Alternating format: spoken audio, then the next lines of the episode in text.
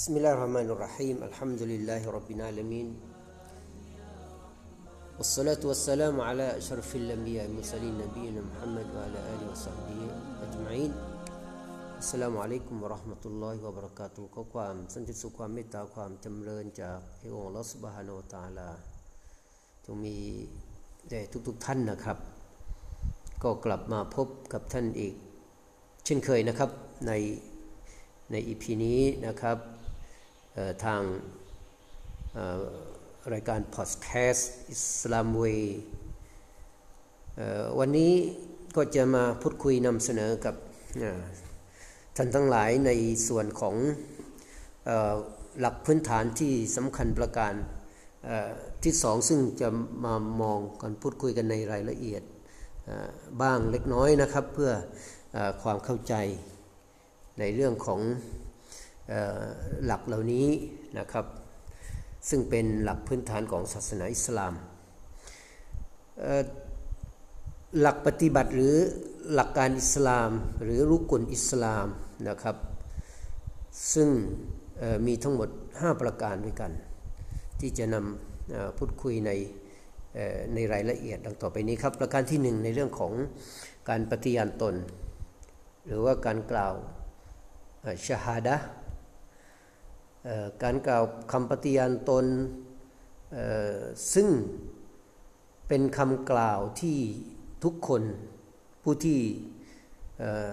นับถือศาสนาอิสลาม ต้องมีการกล่าวคำปฏิญาณเหล่านี้นะครับเเด็กที่เกิดมาในจากพ่อแม่ที่เป็นมุสลิมคำเหล่านี้อาจจะไม่ต้องกล่าวตั้งแต่อ้อนแต่ออกแต่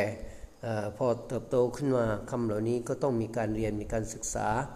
เพื่อที่จะกล่าวคำคำปฏิญาณเหล่านี้นะครับเพื่อที่จะให้เกิดความรู้ความเข้าใจส่วนสำหรับผู้ที่เปลี่ยนมานับถือศาสนาอิสลามนั้นแน่นอนย่อมที่จะต้องนอกจากจิตใจยอมรับในเรื่องต่างๆของหลักการต่างๆ ของศาสนาอิสลามไม่ว่าจะในหลักความเชื่อ หรือในหลักอื่นๆหรือก็ตาม และพร้อมกันนั้นก็จะต้องมีการกล่าวคำปฏิญาณเหล่านี้ด้วยเช่นกันนะครับคำปฏิญาณเหล่านี้พูดเป็นภาษาอับว่าอัชฮะดุอัลลอฮอิลาฮอิลลัลลอฮ์วะอัชฮะดุอันนะมุฮัมมัดันรอซูลุลลอฮ์นะครับ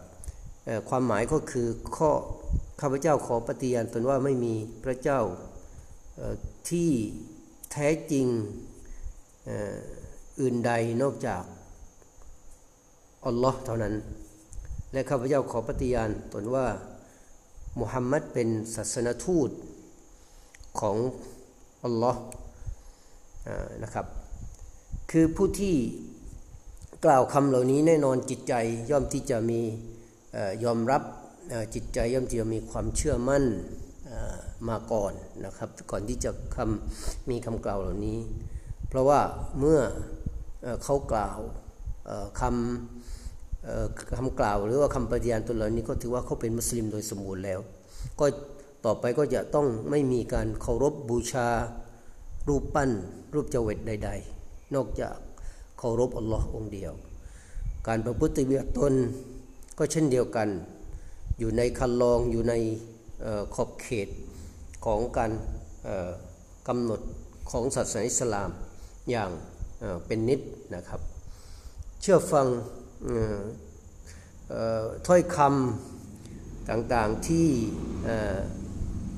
ศาสนาทูตแต่ว่าที่ท่านนาบีได้นำได้นำมาสอนทุกประการเท่าที่สามารถที่จะปฏิบัติให้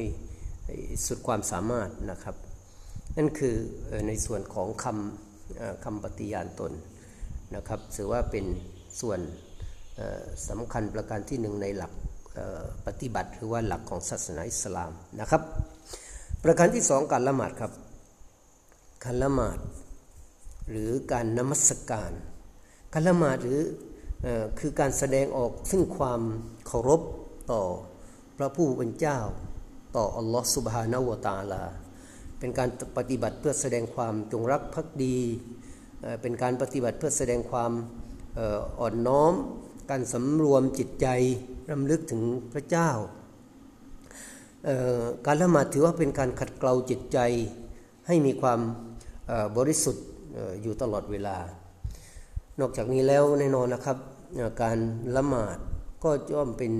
เป็นการสร้างพลังจิตใจให้เข้มแข็ง หรือว่าเป็นการสร้างสมาธิหรือว่าทำสมาธิเพื่อจิตใจเนี่ยไม่ให้มีความ รือว่ามีการวอกแวกในเรื่องต่างๆนะครับนั่นคือภาคผลหรือว่าพันลานิสงของการละหมาดนะครับการละหมาดนี่มันมีรายละเอียด มีวิธีการมันมีอิริยาบถนะครับที่จะต้องศึกษา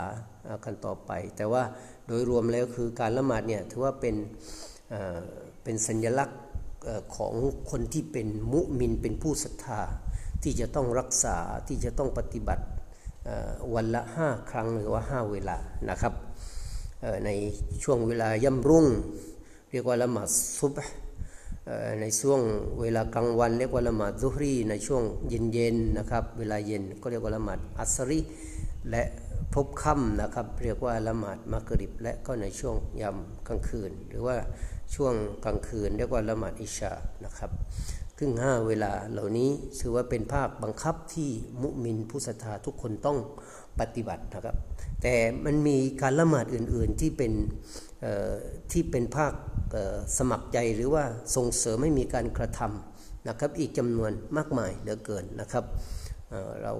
อินชาอัลลอฮ์ในโอกาสข้างหน้าเราจะได้นำมาเสนอกับคนผู้ฟังกันกันในโอกาสหน้านะครับ ถัดไปครับคือการ การถือสินอดครับประการถัดไปคือการถือถือบวชหรือการถือสินอด การถือบวชหรือว่าการถือสินอดนั้นแน่นอนเออเป็นการ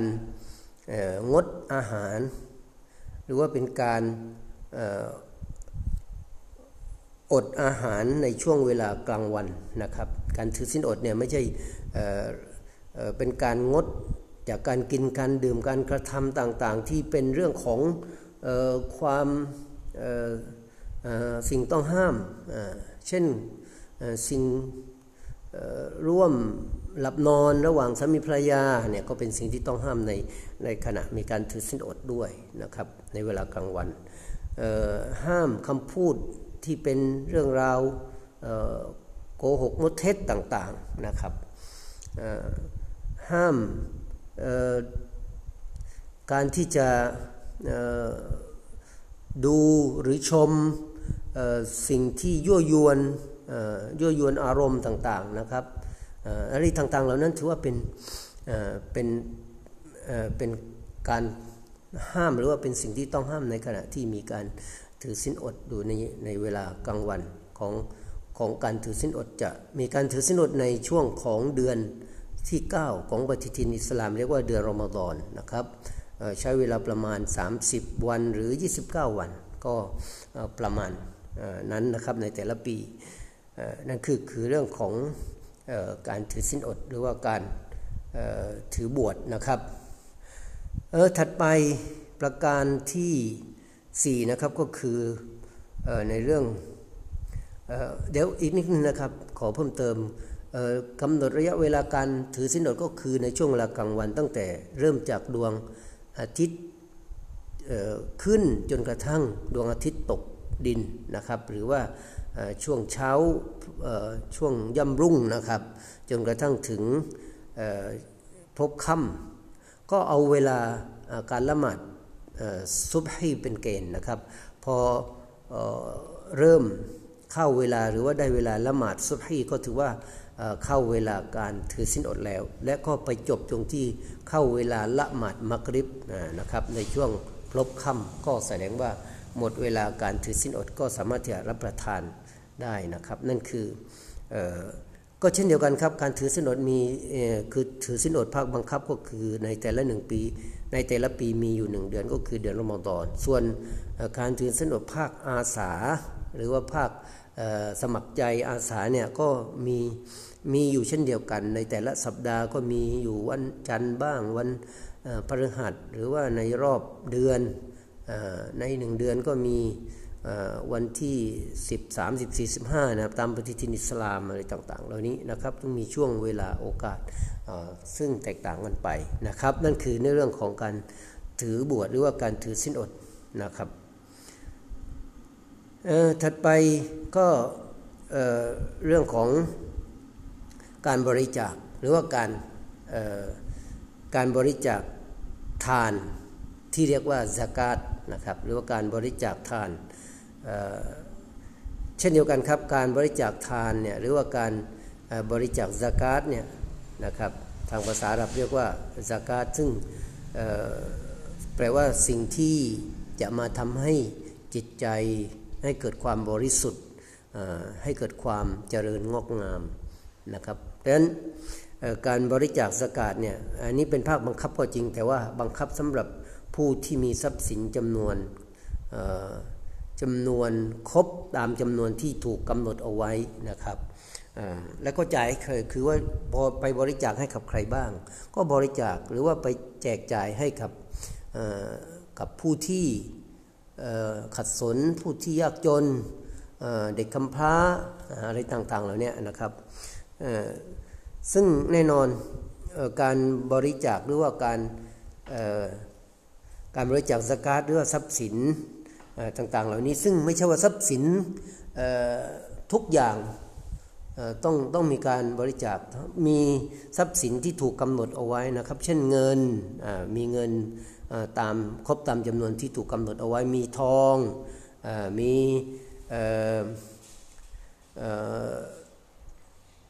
ผลไม้บางชนิดอย่างเช่นอินทผลัมนะครับองุ่นอะไรต่างๆเหล่านี้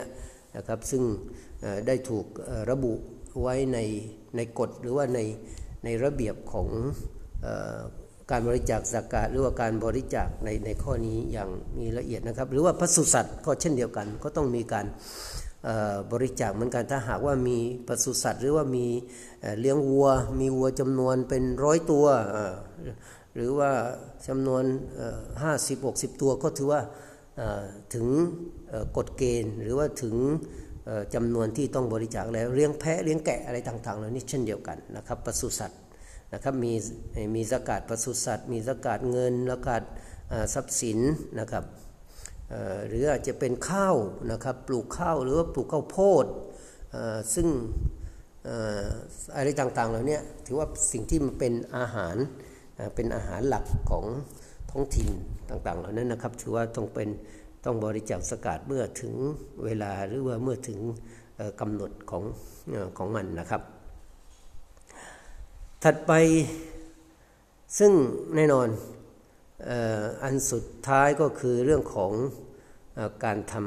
ำการทำฮัจนะครับหรือว่าการประกอบพิธีฮัจการประกอบพิธีฮัจนั้นแน่นอนครับย่อมที่จะต้องเดินทางย่อมย่อมที่จะต้องมีการเดินทาง ย่อมที่จะต้องมีการรวบรวมทรัพย์สินเงินทองเพื่อที่จะใช้ไปในการเดินทางไปประกอบพิธีฮัจนะสถานที่ตั้งของไบตุลลอหรือว่ากะบะนั่นเองก็คือที่นคร เมกะหรือนครมักกะประเทศซาอุดีอาระเบียนะครับ เพราะการทำฮัจนี้ก็บังคับเช่นเดียวกันสำหรับผู้ที่มีความสามารถจะเดินทางไปนะครับแล้วก็ไม่ใช่บังคับทุกปีด้วยสำหรับในหนึ่งหนึ่งคน ก็ภาคบังคับก็คือหนึ่งครั้งในชีวิตของเขาหนึ่งครั้งที่จะต้องเดินทางไปนะครับหรือคนที่มีทรัพย์สินมีความพร้อมในการที่จะเดินทางไปได้ทุกปี ก็สามารถเดินทางไปได้นะครับ ก็สามารถที่จะไปประกอบพิธีได้เช่นกัน แต่ภาคบังคับจริงๆก็คือในชีวิตของเขาเนี่ยมีข้อบังคับเพียงหนึ่งครั้งเท่านั้นนะครับ นั่นคือการประกอบพิธีฮัจแน่นอนก็ต้องเดินทางไปยังนนครเมกะหรือว่าประเทศซาอุดีอาระเบียนะครับ เพราะสถานที่ที่นั่นเป็นสถานที่สำหรับการประกอบพิธีฮัจมีมัสยิด ฮารอม ซึ่งเป็นถือว่าเป็นที่ตั้งของไบตุลลอฮ์หรือกะบะนะครับเป็นที่เป็นทิศที่มุสลิมต้องในการละหมาดเนี่ยต้องผินหน้าต้องหันหน้าไปทางด้านนั้นนะครับแล้วก็จะต้องไปอยู่ใช้เวลาอยู่ที่นั่นหรือว่าประกอบใช้เวลาประกอบพิธีอยู่เพียงแค่ไม่กี่วัน แต่ว่ารวมการเดินทางการที่จะ เดินทางต้องใช้เวลานานนะครับหมายถึงว่าต้องไปพักผ่อนต้องไปเตรียมเนื้อเตรียมตัวเตรียมร่างกายให้มีความพร้อมในการที่จะทำการพิธีเหล่านั้นนะครับก็ต้องใช้เวลาประมาณหนึ่งเดือนนะครับในประเทศไทยของเราผู้ที่จะเดินทางไปทำฮัจญ์ก่อนตอนก่อนเนี้ยเราก็ใช้เวลาประมาณสักบางคนก็เกือบเดือนบางคนก็เดือนกว่าๆก็แล้วแต่นะครับแล้วแต่บริษัทแล้วแต่ผู้ที่ประกอบการเขาจะ มีระยะเวลาในการไปพำนักหรือว่าไปอยู่ที่นู่นเวลาสักเท่าไหร่กี่วันอะไรต่างๆเลยซึ่งในรายละเอียดของการประกอบพิธีฮัจนั้นก็เช่นเดียวกันครับ มันก็มีรายละเอียดต่างๆ มีการเดินทาง มีการเดินเวียนรอบกะบ้ามีการเดินระหว่างภูเขาซอฟามารวะซึ่งเป็นสถานที่ที่อยู่ในการในการประกอบพิธีเหล่านั้นแล้วก็การเดิน เดินทางไปอยู่ในทุ่งทุ่งอารอฟาหรือว่าสถานที่เรียกว่าอารอฟาถือมีนาหรือมุซลิฟาซึ่งสถานที่ต่างๆ อยู่นั้นอยู่ในบริเวณที่เรียกว่าเมืองมักกะทั้งหมดเลยนะครับเพราะฉะนั้นจะต้องมีต้องใช้เวลาจะต้องใช้พละกำลังจะต้องใช้ใช้เวลานะครับใช้ใช้พละกำลังต้องเดินทางต้องขึ้นรถหรือต้อง ต้องมีการไปนั่งขอดุอาไปอยู่ในเต็นท์นะครับอะไรต่างๆเหล่านี้นั่นคือนั่นคือส่วนหนึ่งของการประกอบพิธีฮัจเพราะฉะนั้นก็ขอรายละเอียดต่างๆนะครับ เดี๋ยวเราถ้ามีโอกาสเราก็ได้ได้มันนำมาบอกกล่าวกับคุณผู้ฟังกันในโอกาสหน้าสำหรับวันนี้ต้องขอจากลาพี่น้องไว้แต่เพียงเท่านี้นะครับ อัสสลา